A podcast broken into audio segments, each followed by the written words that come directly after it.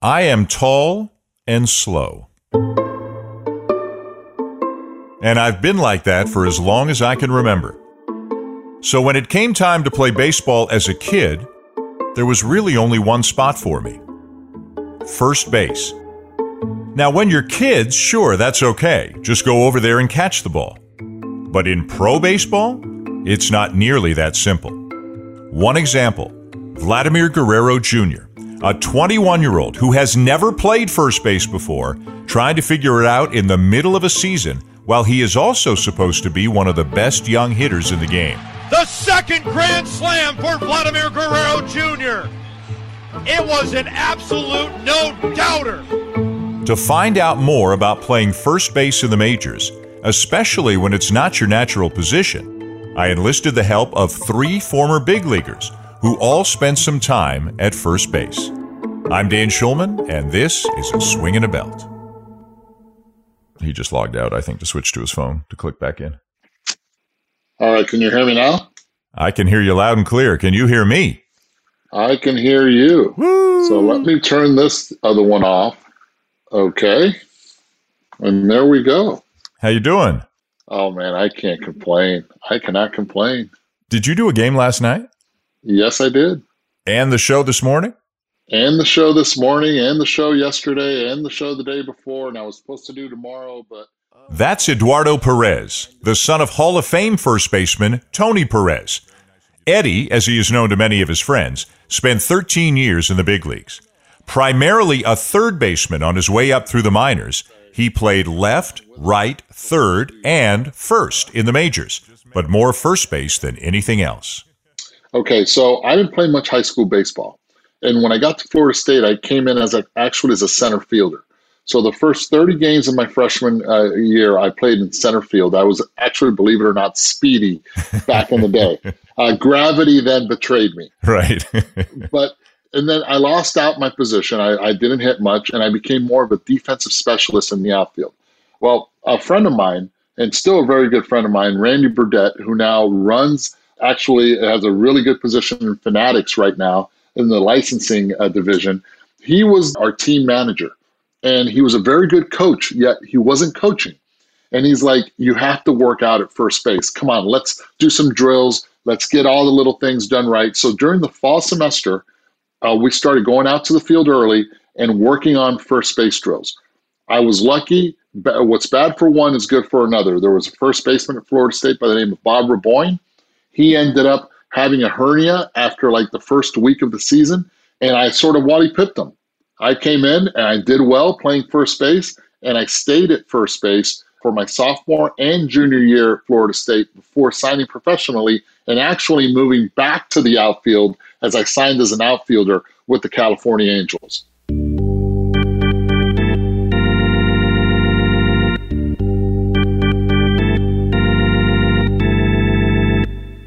I actually started as a center fielder, and right away they moved me into third base, and I played third base for about two or three years. And they said, "Well, you can't play there, so let's try first base." so they put me over there, and you know. That's a familiar voice for Blue Jays fans.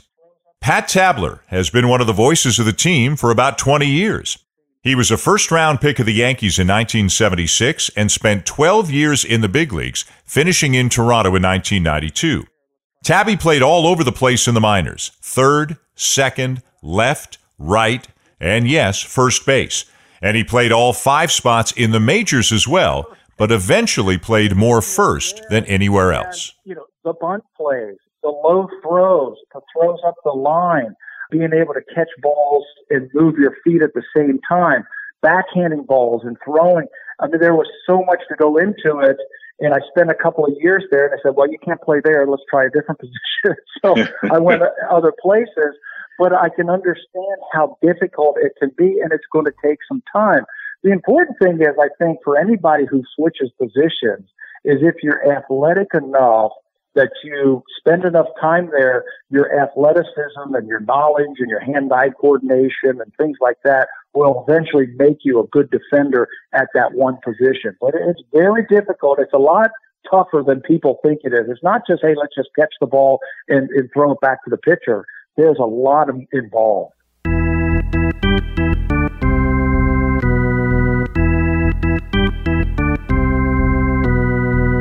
Obviously, coming up as a catcher, I hadn't taken ground ball since I was 12, and then I got to pro ball, and they said, "Well, we're going to teach you how to play first. We're going to let you catch still, and then I guess I played my way out of that position, but uh, I moved over to first, and it was one of those things. I think that's Justin Morneau. He spent 14 years in the big leagues and won an MVP with the Minnesota Twins in 2006.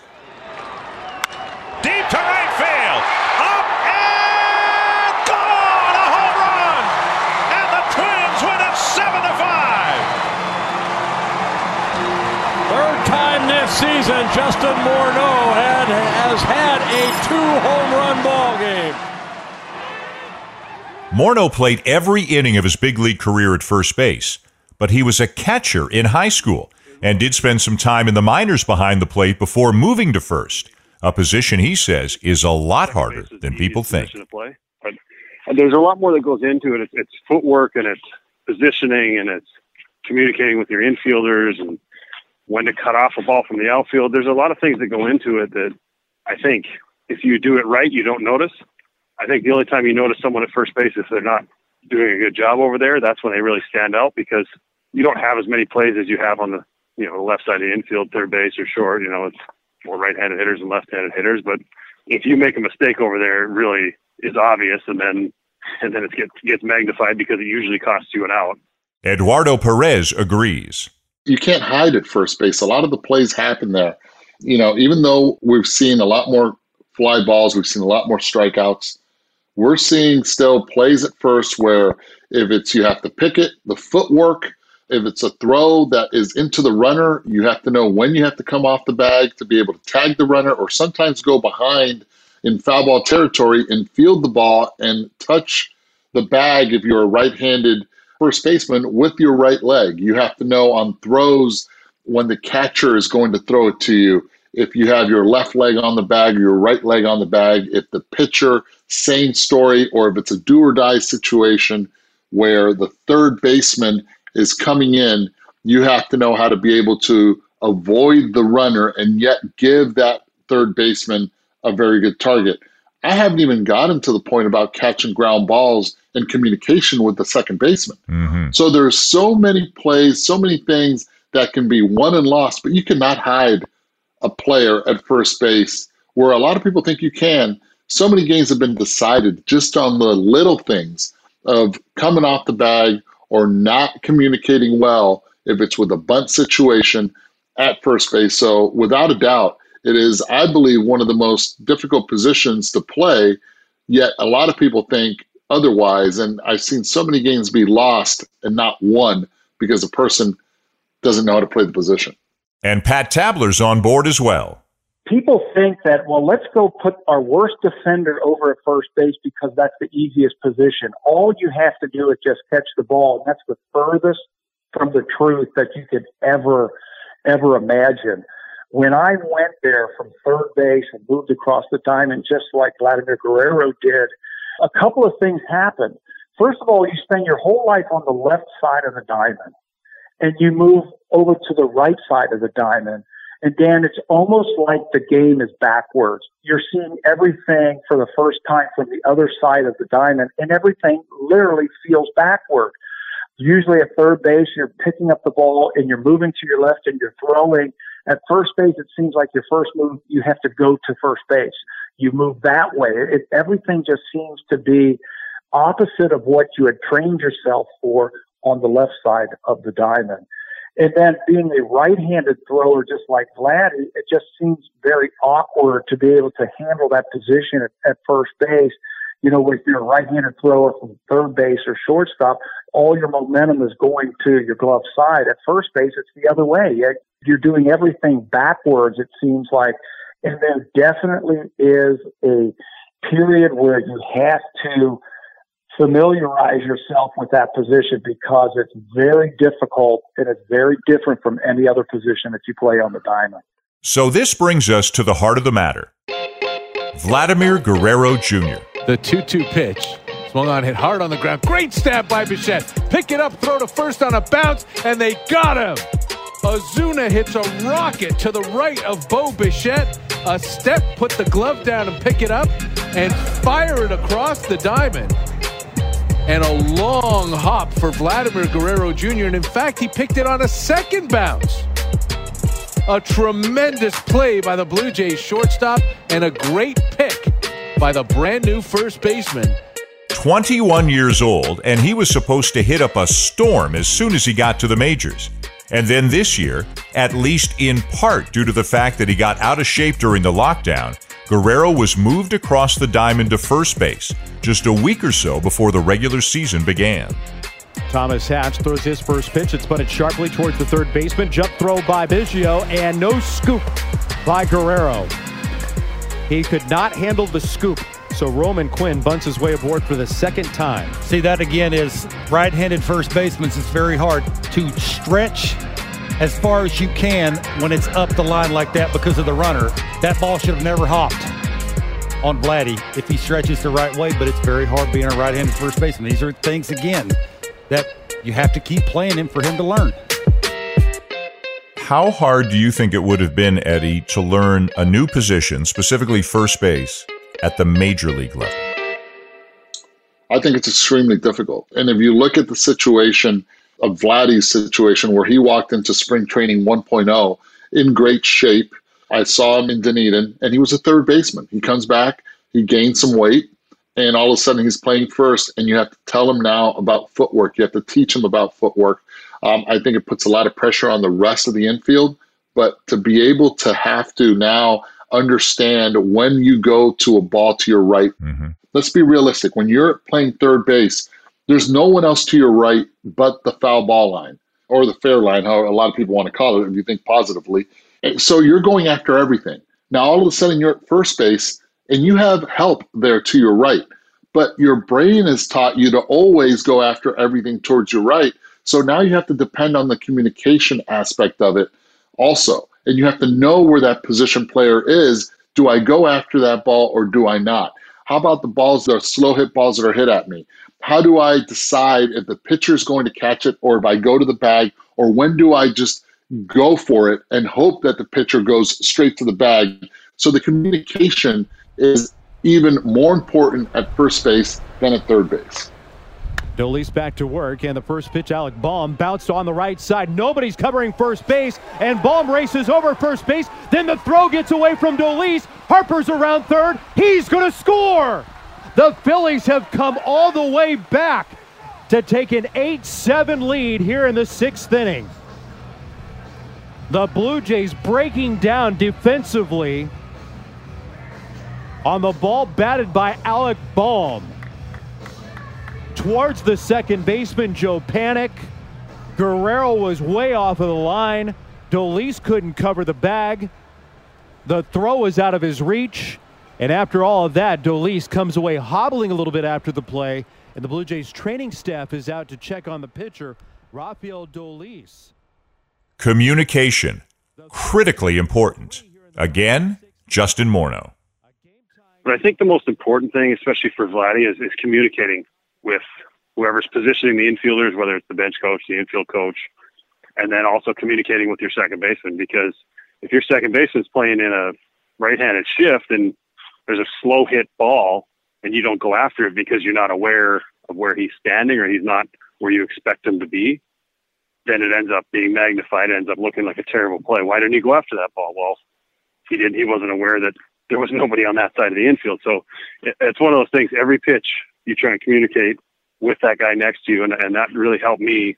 You know, when we were there, I'd want them to tell me what off speed was coming, and you know, I had my second baseman because he could see the signs a lot better in my ear, going, you know, for off speed to expect a left-handed, you know, to pull it, and and so there was constant communication between myself and the second baseman that helped me be prepared and be ready for the next pitch and everything else. So I think that's the main thing that will help him over there. I'm not going after balls to his right when there's a left-handed shift on, and that, that you know that second baseman's playing short right field, and everything else is as long as you know where your fellow infielders are at, you can adjust a lot easier, and that and that's something that I think as you go along, you just get more comfortable. You get in the habit of you know turning to your right, checking where he's at, checking where your the guy's playing, and then and then you adjust off of that. So I think more than anything, you have to be able to communicate and, and understand where to play.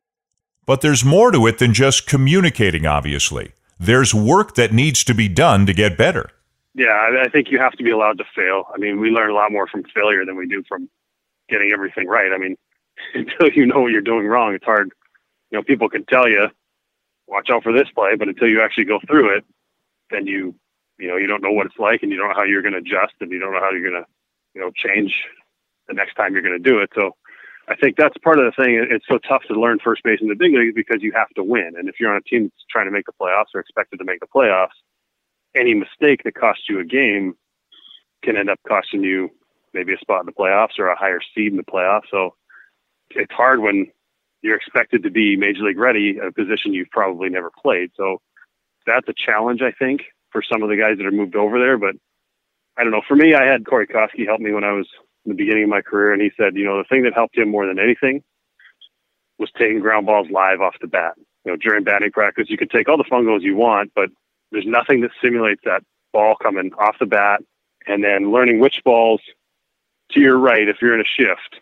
You've got that second baseman playing in your hip pocket, and you know your instinct automatically is to go to your right and catch that ball. Well, sometimes it's either you know it's a harder play with the pitcher covering than it is for you to run back to the base, and the best way to do that is to just take live BP and you know tell yourself, all right, I'm playing left-handed shift right here. I'm not going to go after this ball, or I'm playing a right-handed shift and I'm going to move all the way over. And you just have to try and simulate those game situations the best you can. And I think that's what helped me a ton was many ground balls that I took from you know fungos. It helped me more to take them from you know hitters live off the bat in batting practice, and I think that helped me get better. But it, it's one of those things where the more reps you get, the more comfortable you get, the better you're going to do. And, and it just takes time. And unfortunately, it takes some longer than others. But yeah, you know, like we said it a few times, if you're willing to work, you can get better. But wait, there's more. Shifts have changed so many things about where fielders play and what their responsibilities are. Here's Tabby again. I am amazed at how far off the line the first baseman can play and still get to the base. Let's say there's a right-handed pull hitter up and they've got three infielders on the left side of the infield. He's basically in charge of the whole right side. So he's got to basically get 45 feet off of the line. If a guy hits a ball, a two hopper to the shortstop, you have to be athletic enough to read it number one off the bat. You can't hesitate. You have to read it off the bat and then sprint to first base.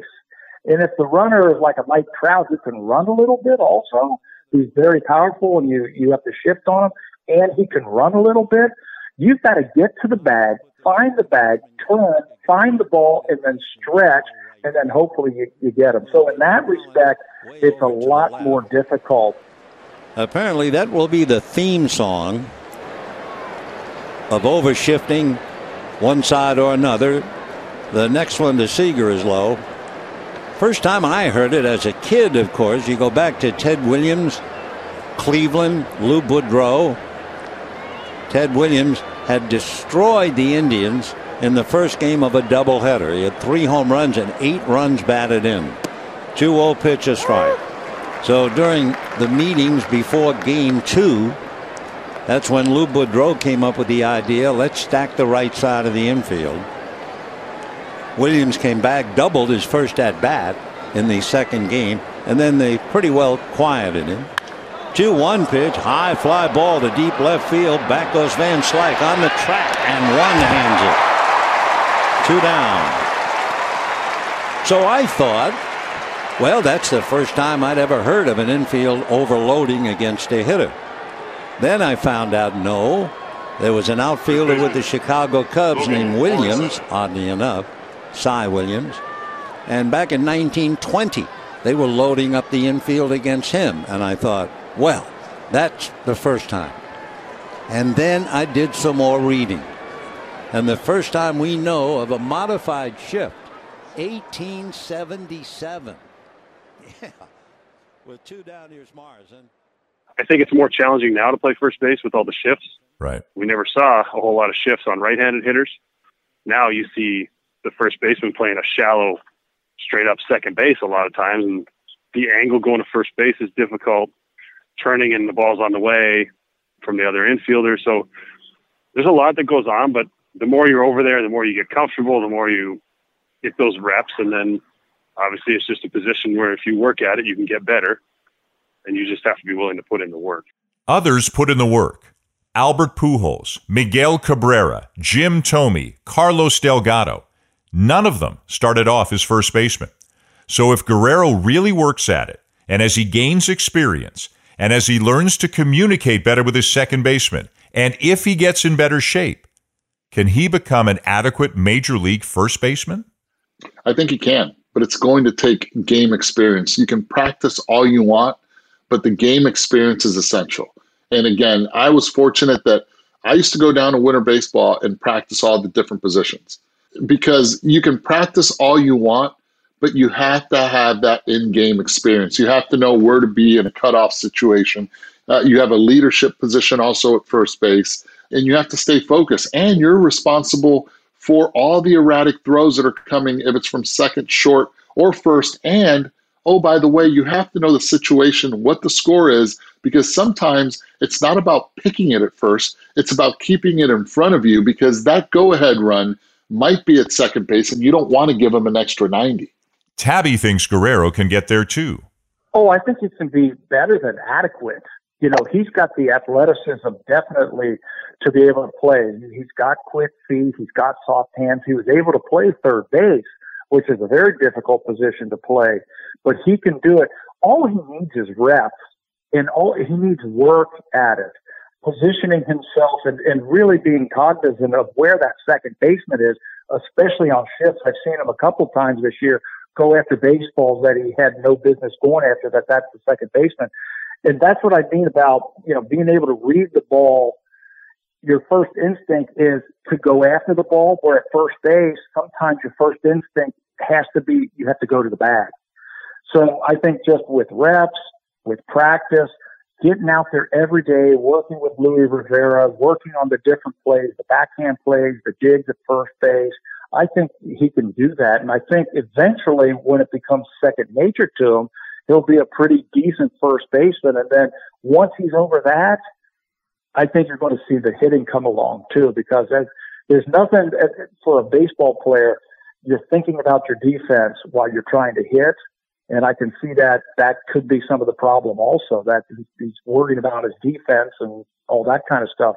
But I think for sure, Dan, I, I think once he gets used to it, and it could take this year and half of next year, but if he works at it and comes out early and does all the work and things like that and gets comfortable and thinks about it, talks to his teammates, I think he can be more than an adequate first baseman. Morneau agrees, but cautions as well. Yes, he can get there, but he's got to want it badly enough to put the work in. You know, for him, he's a good athlete. I mean, he's he can be as good as he wants to be as long as he's willing to work over there. And and, and it's not one of those things where I think we've spent so much time now in, in the game in the last few years of trying to save guys, trying to keep guys off their feet, trying to not overwork guys. Well, sometimes you have to take 75 ground balls if you want to get better every day. I mean, sometimes you have to stay out there for an entire group of BP and read balls off the bat. I mean, yes, once you get to a certain level, it maybe only takes you 25 ground balls to feel like you're ready for a game. But if you're in an unfamiliar position and you don't go over there and put the work in, it's going to cost your team games because first basemen are involved in the play a lot. I mean, there's there's a lot of things you can do to save yourself errors and save your team errors and save your team runs and and help your team win ball games. And it's just it's a lot of pride of being over there and I don't know if I'd say anybody can play first base, but anybody can play it adequately, I think. You know, given some of the things you said, he's only 21. He's never played there before. It's more complicated now because of shifts, as you said, and it's in the major leagues, and the team is trying to make a playoff spot. Do you feel for him a little bit that, and part of it was his conditioning and his weight, and they felt maybe they had to move him over there, but do you feel for him a little bit, you know, being in the situation that he's in this year, given how challenging this has been for him? I felt for him before he got there. I mean, he was one of the most hyped prospects we've seen in a long time. He made his debut on a struggling team that he was supposed to be the savior of, and and you know, he as a young player, you need to have a chance to fail. You need to be able to fail and not feel so much pressure to be the next whatever and just be yourself. And he, I think he had a hard time even having that opportunity. So he went over there and there was expectations, of course, and expectations are good. They, they give you something to work for, but I don't know. I think it's been a challenge for him. He's he's a young kid, like you said, and, and for him being over there and having pressure, and then every time he makes a mistake, he's got to answer a whole bunch of questions about it, and it stands out. And then, you know, I don't think he has the same uh, amount of leeway that most 21 year olds have because most of them are still in A ball, and he's just so talented that you know his bat got him there, but his glove is going to make him give him a 10 or 15 year career if he's able to, you know, become an adequate defender. So I don't know. He's one of those guys that that if he wants to work, he wants to get better. He's definitely athletic enough to to do it, and you know, it's one of those things. It's it's up to the player. You can only hold his hand and take him out to first base and force him to take ground balls. Eventually, it becomes up to the to the person to to do it. And I'm not saying he's not doing that, but you know, it, it's so much up to you know as much pride as you have in your offense, you have to have the same amount of pride in your defense. So, a lot to unpack. He's young. He's not in great shape and he's playing a new position, which is much more complicated than most people realize. Learning on the fly at the major league level for a team that finds itself in a pennant race. How we got here probably isn't really important anymore. Where Guerrero goes from here is really all that matters. Experience, communication, conditioning, and hard work. Can he get to adequate, maybe better defensively? And will that help him become the hitter he is supposed to be? Time will tell, and the Blue Jays have a lot riding on it.